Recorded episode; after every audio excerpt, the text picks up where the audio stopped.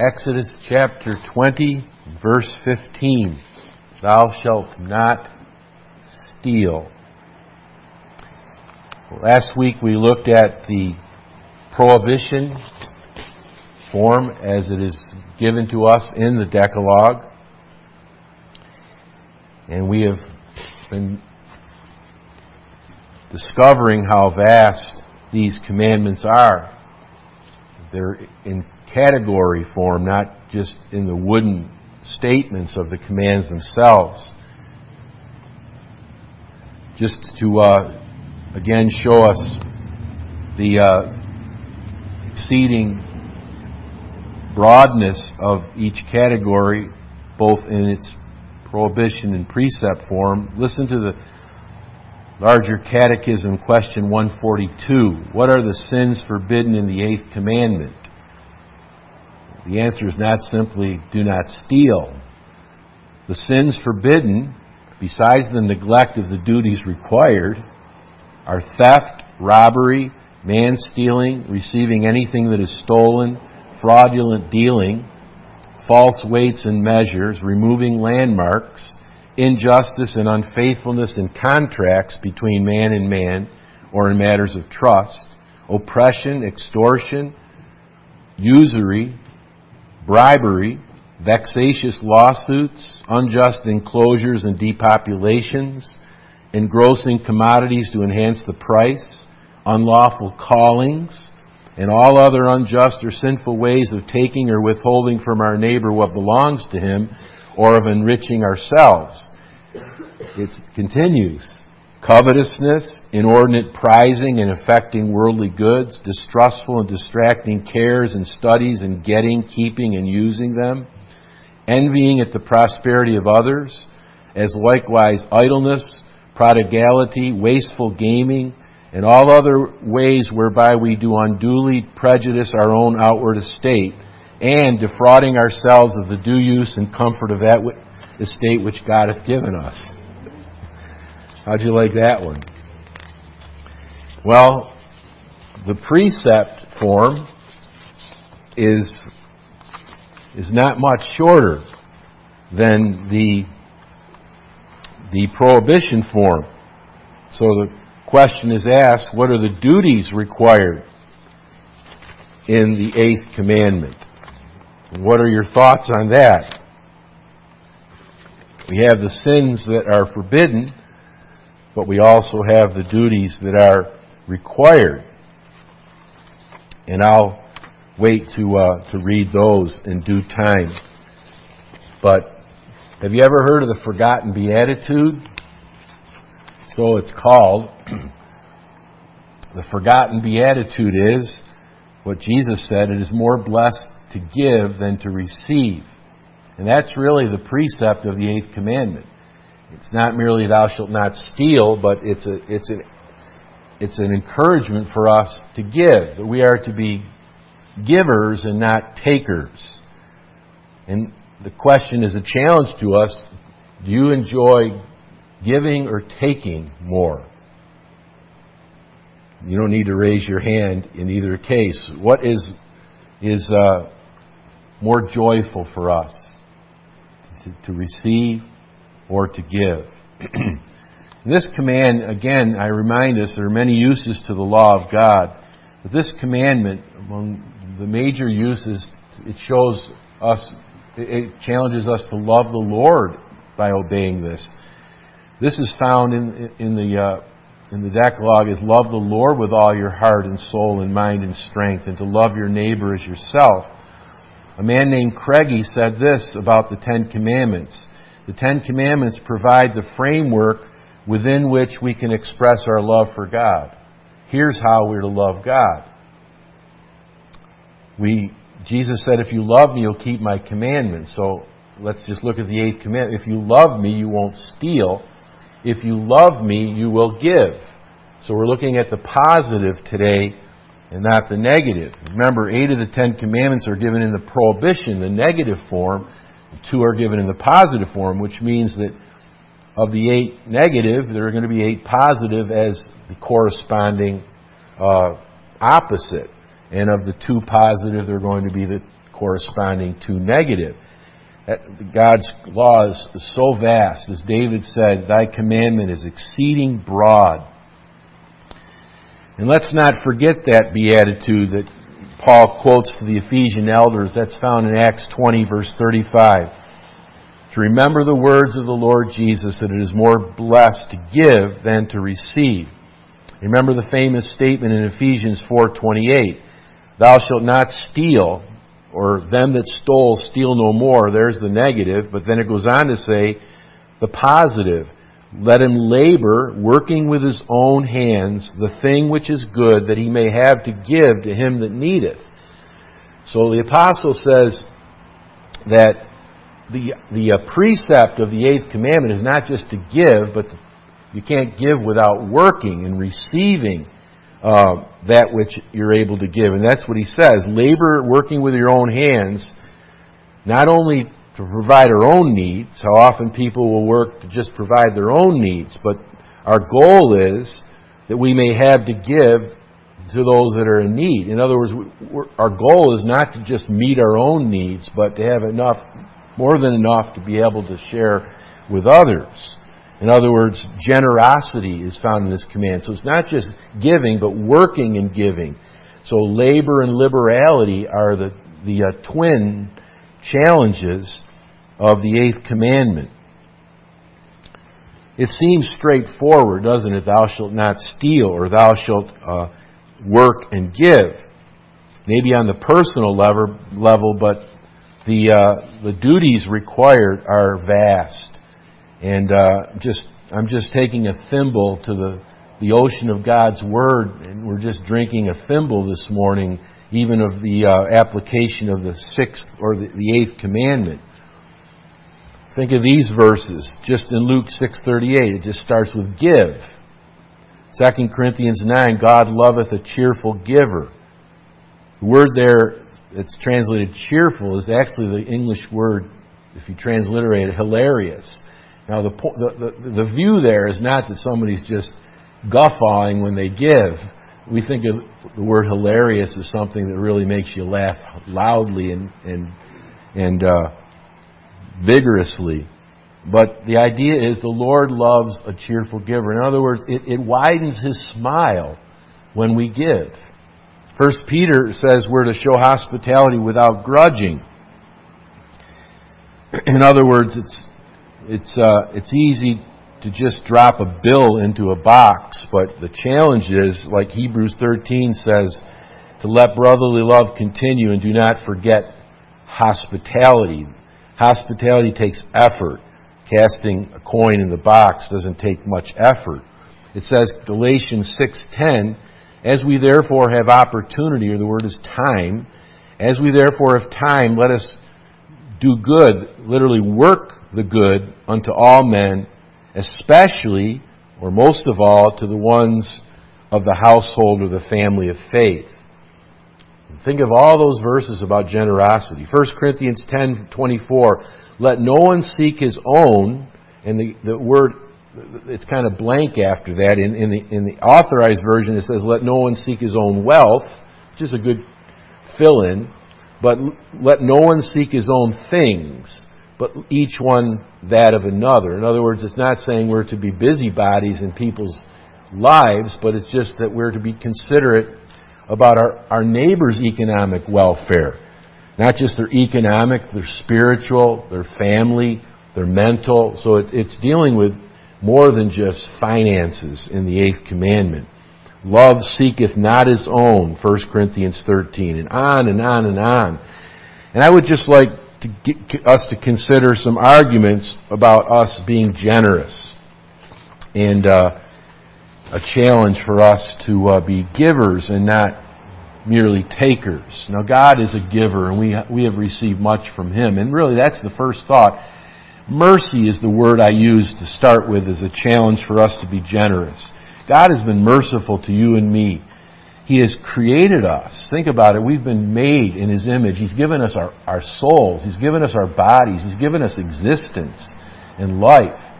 And think about it that you and I are not oxen or sheep, that we're human beings made in His image. And, and uh, remember what He said to Adam and Eve, Behold, I have given you uh, the earth, as it were.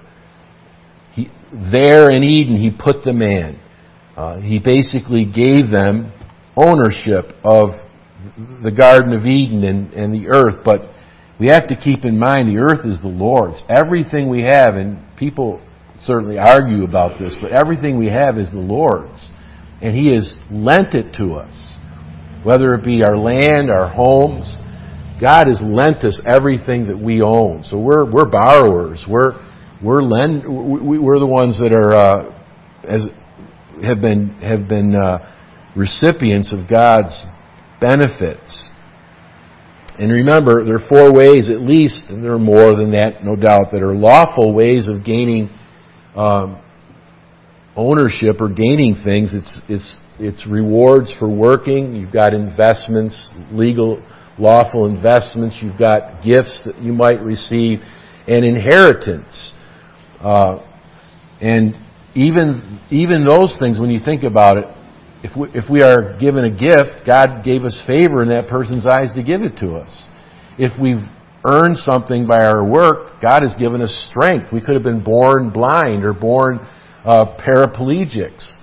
Uh, if if we have received inheritance, God was kind to first of all allow whoever we're a benef- beneficiary of to have something to to give to, to their children.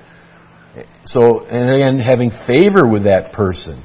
And if it's an investment, God can cause our investments to plummet uh, in a hurry, as we've seen lately. So everything we have is it comes from the Lord, and uh, we're, we're borrowers.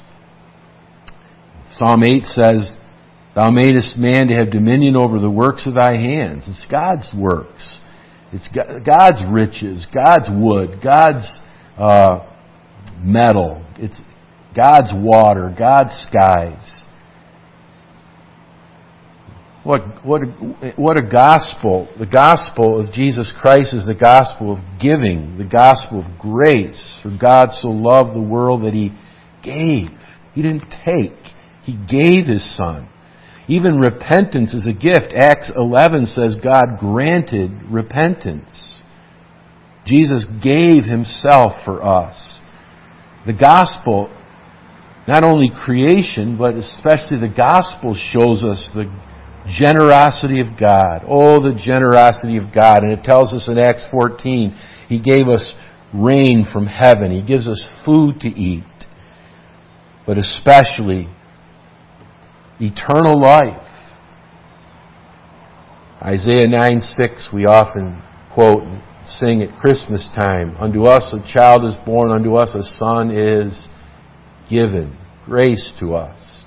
All we have is given and borrowed. So God's mercy is a challenge for us to be generous. We're to be like the Lord, aren't we? He's generous. And let us be like the Lord and more like the Lord. Lord, give us generous hearts.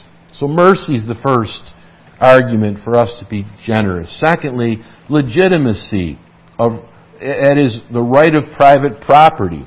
It's God has, has, has caused that which He has given us to be lent and, in a sense, to be owned. Notice in the sec- in the tenth commandment it says we're not to covet our neighbor's house, our neighbor's wife, our neighbor's servants and animals. In other words, they're owned by our neighbor. Well, not so much the wife, in the sense the idea is that, that the wife and husband are, are uh, in league together, in covenant together. But it shows the, the legitimacy of private property, of wealth. And we just read together Exodus 22 verses 1 to 15, the case laws, the application of the eighth commandment. And uh, we're to be respectful of, of that. And the obvious implication of the, and, and what it shows in Exodus 22 is the reverse of stealing. If we have stolen, we are to restore restitution. And sometimes it was double, four times. Remember, uh, um, Zacchaeus said, If I have taken anything unjustly, I think, what did he say? I restore four times. And so think twice if you're going to steal something. Obviously, first of all, we fear God, but res- restoration is in order if we have ever stolen. And certainly, uh, um, I told you the, that in in, in uh, Belfast, Northern Ireland, in the 1800s, when revival when revival came to the land, uh, in the shipyards where the where the uh, well that was the early 1900s, but in the shipyards where later the uh, I'm thinking of the major ship that went down in the North Atlantic, uh, the Titanic, right? In the shipyards where the Titanic would be built, there were many of these laborers that were converted to Christ and they began returning all the items that were stolen and finally the management said stop. We get we don't have any more any room to store all those stolen items. And the question is what stolen items might be in our garage or our basement? Let's hope that there aren't. And uh, how often preachers will say, maybe they're on the other end of it too, they'll say, if I can only have back some of my library that's been borrowed out by friends and, and uh, they've, they've gotten wings and flown away. But God is teaching us the, the right of private property gained from wages, from gifts, from not exorbitant interest and uh, so on. The heaven, even the heavens are the Lord's, but the earth hath he, hath, he, hath he given to the sons of men. Psalm 115, verse 16. And in a sense, a lease, and everything we have is leased to us. A lease is still, in a sense, personal property. How about our mind that God has given us? Isn't that leased to us? He's the one that causes us to think, to reason, to remember land, wealth, a home, a vehicle, our trade, all of this is given to us by the Lord. And may we not be stingy with that which the Lord has entrusted to us. But the point being made, you can't steal something that isn't owned by another person. Uh, and there's no legal right for us to steal personal property. I suppose unless you're a communist or unless you're the present uh, administration. But mercy is a challenge to us to be generous. Uh, leg- legitimacy, the right of private property, is a challenge to us not to steal, but yet to be generous. And may I say that the fact that we have the right to private property is a challenge to us now not only to not take someone else's property, but to use our own private property. And I, we'll, we'll get to that certainly. The third word is industry. The Lord told Adam to dress and keep the garden. Now that tells me that he was to work. And you remember there are three creation institutions found in the early part of Genesis. The very first one represented by the Sabbath day is religion. Adam and Eve's relationship with God was paramount. So you have religion. Religion didn't start at Mount Sinai. Uh, their religion, their their uh, relationship with God was right away in the Garden of Eden. So you have religion, you have work. He made him a gardener. Uh, he said to dress the garden and keep it to protect it and to, to uh, manage the growth of the garden. Uh, obviously, didn't have to deal with, with uh, weeds and, and uh, cockroaches and those things that seem to be the, uh, obviously the, result of the fall. And then, of course, marriage. He made them male and female. The Lord pictures the father bringing the wife, the, the, the, uh, daughter down the aisle. It says he brought Eve to, to Adam. And so you have religion, work, and marriage. So the Lord tells us that we are to, in order to gain private property, we are to work, to labor. Now obviously the gift and the inheritance and the investment comes afterward, but after the fall, he says, In the sweat of thy face thou shalt eat bread. work didn't ha- didn't uh, wasn't in, in, uh, wasn't commanded uh, just after the fall, but hard work, uh, difficult work was commanded. The Lord says, "You're going to now work by the sweat of your face to eat bread." And we know that the Lord is teaching us throughout Scripture. It's not just employment; it's lawful employment. You read about employment in the Bible. Uh, tillers of the ground, shepherds, musicians, metal workers, carpenters, fishermen, soldiers, governors, sellers of purple, tent makers, tax collectors, those are all legitimate. But the Lord indicates that there are illegitimate, unlawful employments. Uh, and we can infer from some scriptures like Proverbs where it says, um, wealth gotten by vanity shall be diminished. And obviously by unlawful gaming and so on. But uh, there are many employments that are not lawful. Um, obviously, we, we, we, we can see things happening, and I could never be a, uh, a cigarette salesman, to tell you the truth.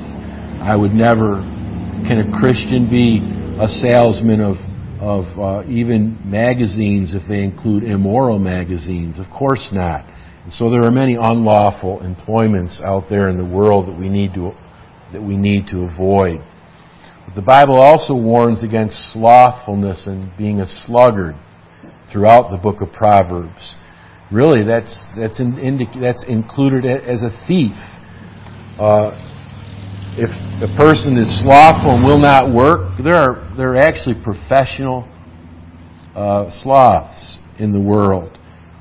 Now, the Lord Jesus did say that the poor you'll have always with you.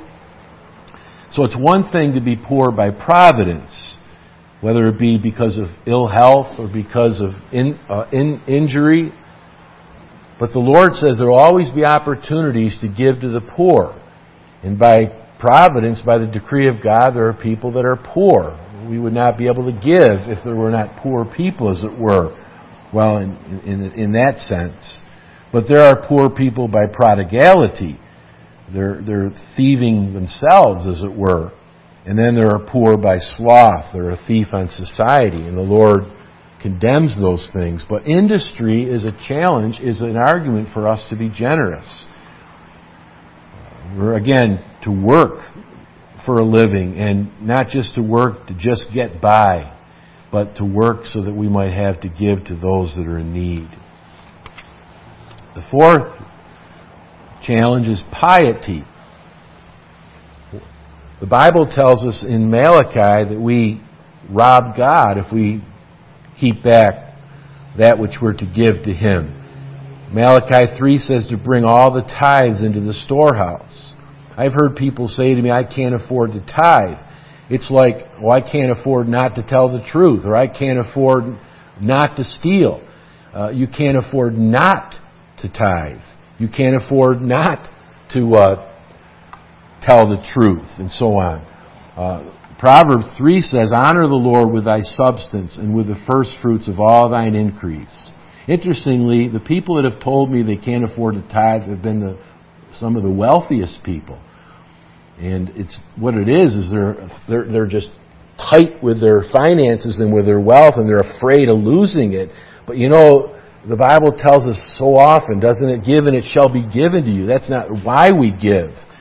But David says in 1 Chronicles 29:14, "Of thine own have we given thee. Everything we have is the Lord's.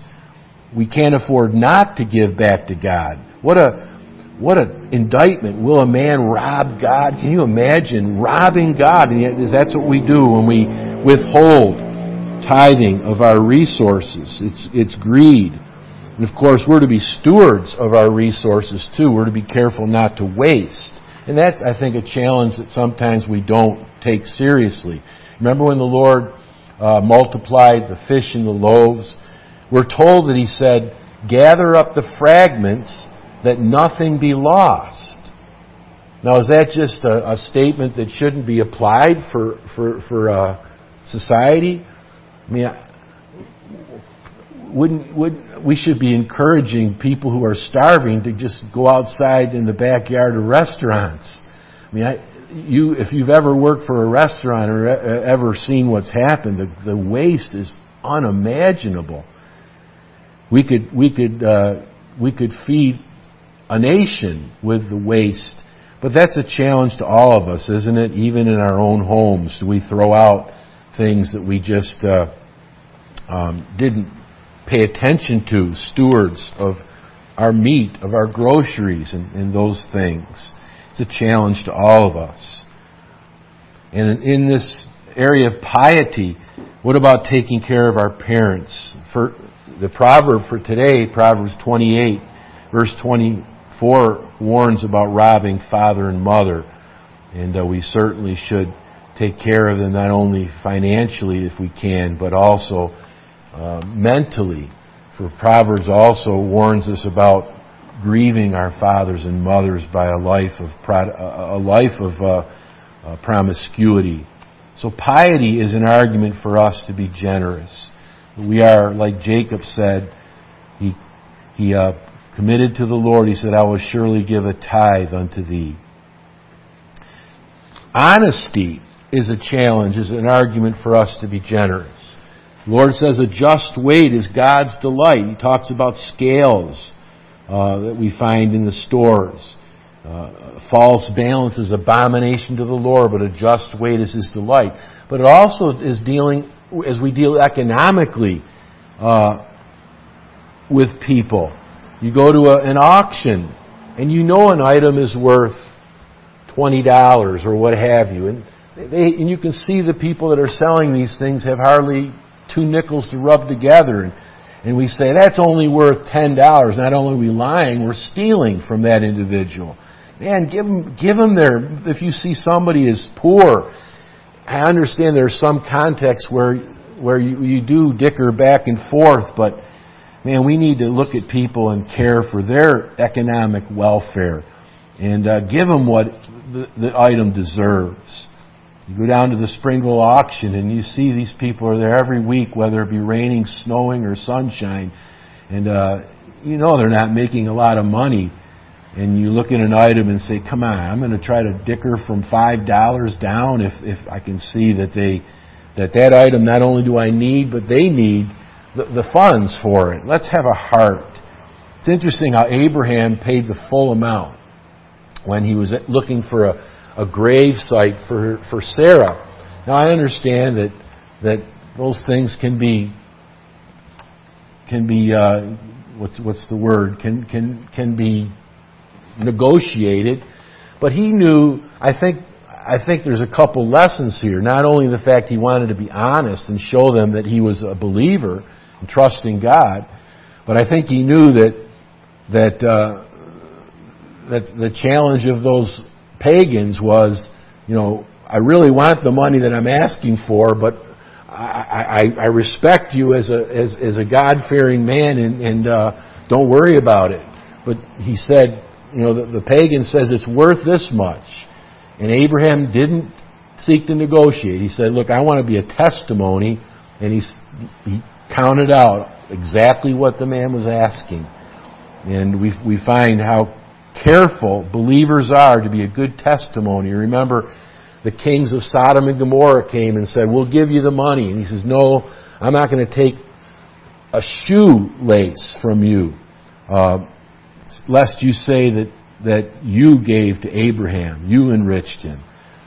But the testimony of the believer is so important. Have we ever said to someone, that's worth more than that, and I'll give you, I'm going to give you more than it's worth?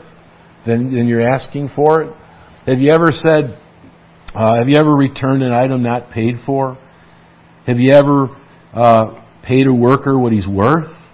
That's amazing to me that I have discovered good workers will just jump to another job when they're not being paid what they deserve. A good worker's worth three uh, sloths and workers that don't work hard. It's just amazing to me when you see someone and you say, that person should be paid double. They're so hardworking. And before you know it, they're working for somebody else that, that really respects their labor. Have we ever kept track of break time and lunch time? Have we ever re- refused to pilfer company property? What about paying our taxes? What about government programs that we really don't need? Are we stealing from the government? What about pro beggars? I heard about an honest beggar recently. Someone was in San Francisco and he was walking somewhere and there was a sign the guy said, I'm being honest with you, I just want money for beer. And the Christian said, you know, if he'd have been asking for something else, I would have given, I would have, I would have given it to him on the spot.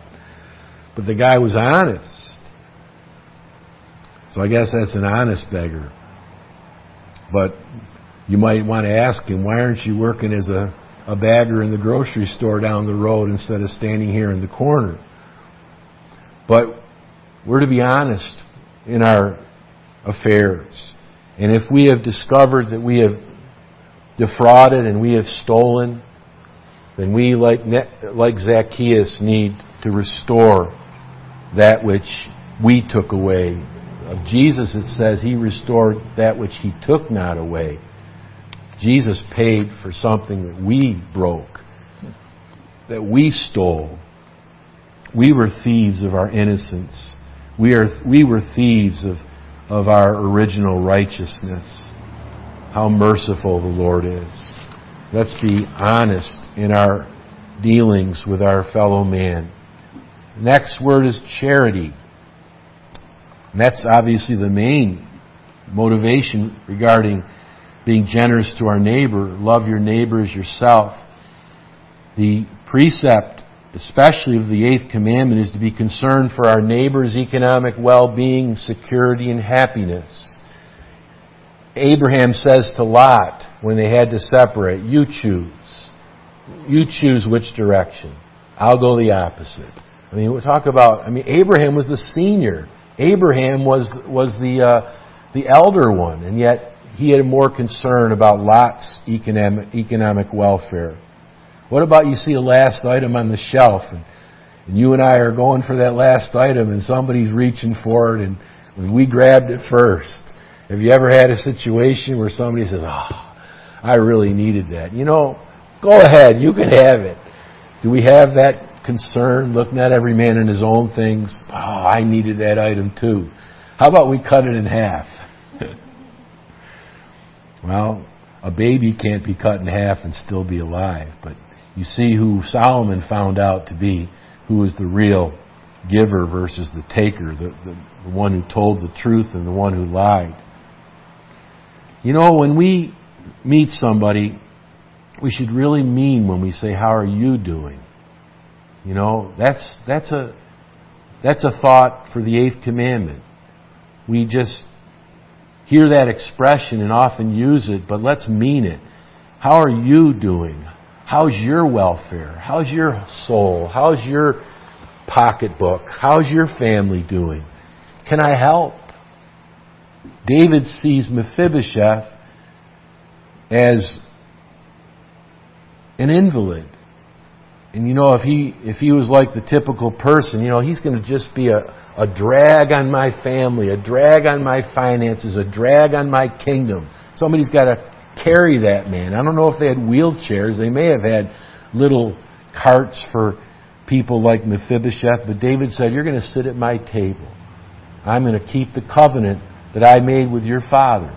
Even though he's dead, how often people say, "Oh, your father's dead. I made a covenant with him," and uh, good riddance. No, sir. I'm going to keep my covenant. And you, Mephibosheth, are going to be taken care of for the rest of your life. Proverbs tells us, interestingly, say not uh, or withhold not good from thy neighbor when it is in the power of thine hand to do it. Say not unto thy neighbor, Go and come again, and, I, and tomorrow I will give when thou hast it by thee. Now, the first application of that is someone that you owe something to. Say an employer owes wages to his employee. He Says, you know, I'm going to wait a day or two and make some interest on this, even though, you know, he's supposed to receive those wages now. And that theft is going on in so many businesses. But I think this is applied especially to you look at someone and say, he has a need. He has a concern, and I can, I can help to meet that. And the Lord says, don't harden your heart to that. Withhold not good from them that, to whom it is due. The idea is, he has that need.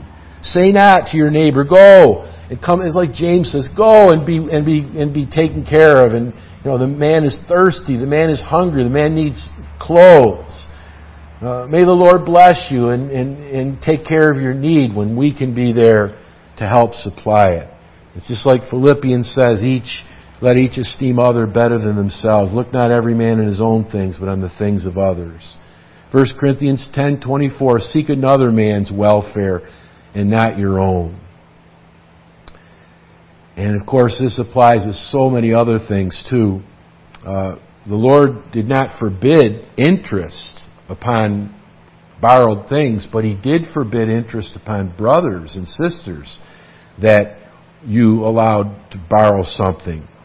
And uh, He's not forbidding interest in itself, but in, especially in the Old Testament, He forbids exorbitant interest. And we know that that takes place today. And what about lawsuits? Our, our forefathers said that we should be so careful. It's like one said, I think he expressed it rightly. If we're going to have to sue, do it reluctantly. Make sure it's a lawful lawsuit. And how many are lawful that are taking place today? People are making their millions on unlawful. Instead of giving, instead of forgiving, it's sue, sue, sue happy as we see those major billboards that are that are inciting and, and uh, um, tempting people to sue over everything. There are people that are trying to fall in parking lots that they might receive lawsuits, and uh, it's something that needs to be done with very, very reluctantly. I remember hearing of one, and again, it's it's a matter certainly of discussion, but a man was, uh, I don't know if he was at a church, in a church parking or a church lot, or if it was in someone's private home, but uh,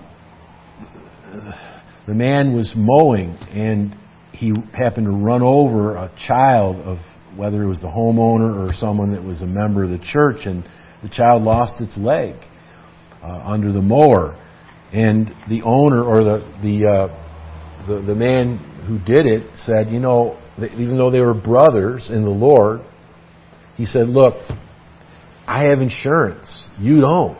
You have to pay this out of pocket.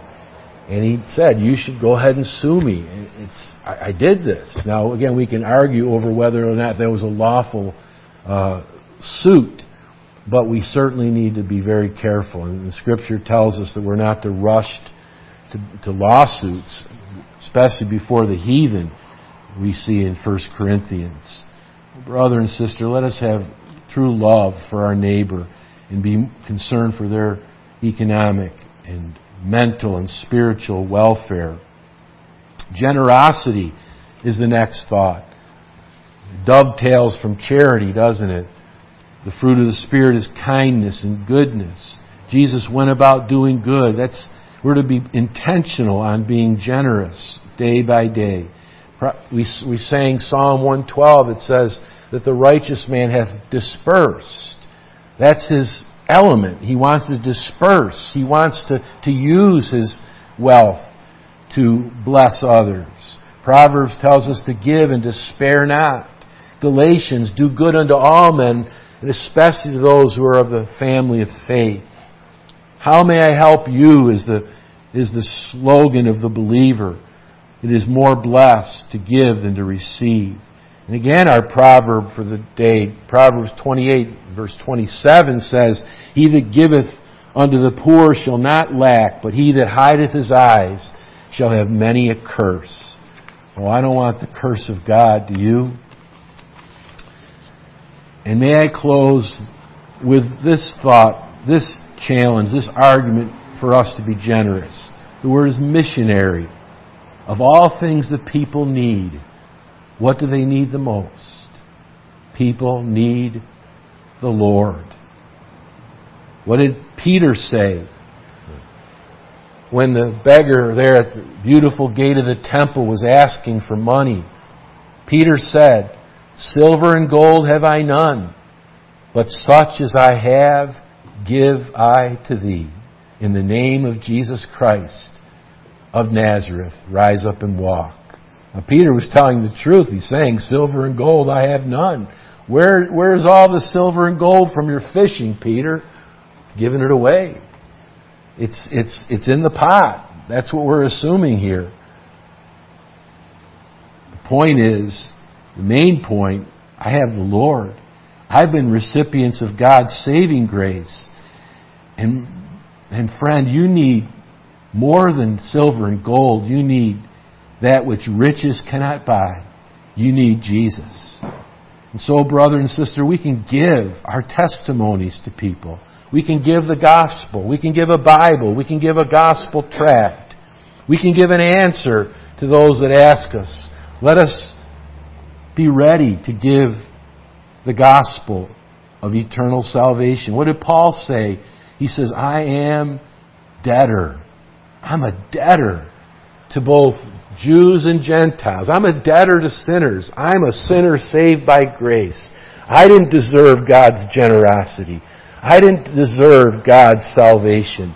And I feel like I have something that, that is the most important, the most valuable thing in all the world.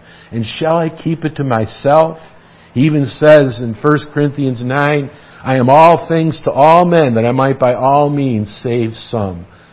I want to be so flexible and so helpful and so ready to see people get, hear the gospel and get saved. Jesus tells us to, in a parable to use the unrighteous mammon to reach souls. That when it fails, there's a day when maybe we won't have extra to give. But that one day when we get to heaven, someone is going to say, you know, when, when you gave me that gospel tract, when you bought me that meal, when you helped me pay that bill, when you, when you fixed my fence and you didn't ask anything for it. You know, the Lord used that in my life to think about my need. That this man loves me, this woman cares for me. And I was converted, and you may have never known that that happened. Won't it be wonderful in heaven for people to walk up to you and say, Thank you for your generosity? Or even the Lord introducing you to someone, saying, You know, you know who this person is? Remember back then when you just did a, a, a favor? You, you felt you couldn't afford it, and yet instead of getting a, a nice meal that day for yourself, you, you, you, you, uh, uh, you were content with a burger at a fast food restaurant and you gave what was, was worth a, a, a hefty meal. And this person was, was touched by that, and I used it to point him to myself. We are to be givers and not takers. May God help us not to forget these things. You know, you go from one command to another, and we say, how do we remember all of these precepts and prohibitions? How do we, how do we gather them and, and meditate on them and follow through with them. Well, the Lord is sufficient, isn't He? Let us meditate upon these things. Give ourselves wholly to them as the, as the uh, apostle admonished Timothy. May God help us, like the righteous man, to distribute, to disperse, to be generous, to not forget that, that beatitude that is the forgetful beatitude. Jesus said it is more blessed to give than to receive. Amen.